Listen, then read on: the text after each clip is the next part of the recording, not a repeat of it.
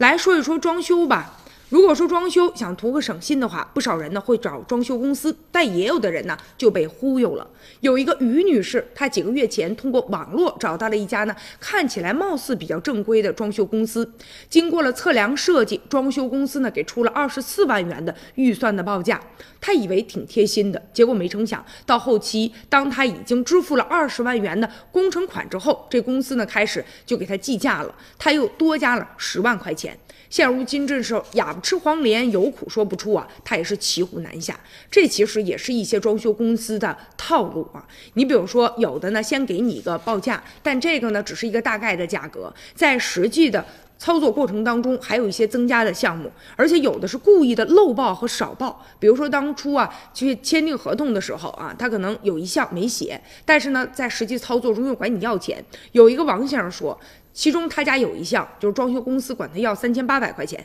但实际上啊，他说这个成本才一千五百块钱，但是呢，已经签了合同，没办法，如果你不给钱的话，人家可能啊就停工了。还有的故意的模糊这个主材，主材到底用的是什么？当初呃签合同的时候并没有说清楚，所以说呢，咱们千万啊要注意。